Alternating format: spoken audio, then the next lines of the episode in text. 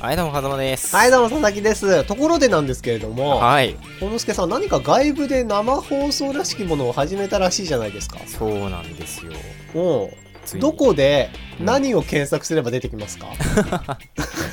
こちら、あの、スマートフォン専用なんでスすよ。マートフォン専用、はうい。うんん、あのパソコンからは配信できない仕組みになっっててまこしてとはアプリアプリケーション、へうえ。うんうんうん。ん、ラジ生というね、ラジ生、うん、初めて聞そうだからツイキャスとかく。うんニ。コニコ生放送とかのはい。画面がないバージョンって考えてくれればいいのかなあ音楽だけなんだ。音楽というか、声だけへそうそうそうえ。あ、もう本当にラジオに特化してんだ。そうそうそうもう頼るものがうん。もうこれしかないもうあの喋りしかないわけですよわあ、その中で小野助さん、喋り一本でね。喋り一本でそうまあ、笹原も言うてね、喋り一本だからね。うんまあねうんしかもあれですよもう割と運営が厳しいので、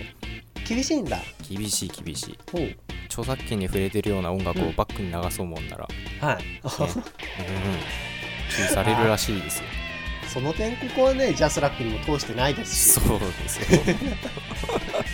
割と自由に使える音源使ってますからねそうそうそうそうまあ笹原さんは使うわけじゃないでしょねさまざま使うわけじゃないからね、 じゃあねじゃあいいよごめんねそのアプリ全然わかんないんだけどさ有名なの、うん、わかんないわかわからないなりにやってみたんですけれども、有名かどうか、うんうん、結なん構かねうまくいきそう、んユーザー数も割と多くて、あうん多いんだ多い多い、へうん、えなんか面白い人いるうん面白い人あのランキングが出てきますよあそうなんだあんじゃあ、そのランキングトップ10に入るように頑張りましょうね頑張りましょうねお疲れ様ですバイバイ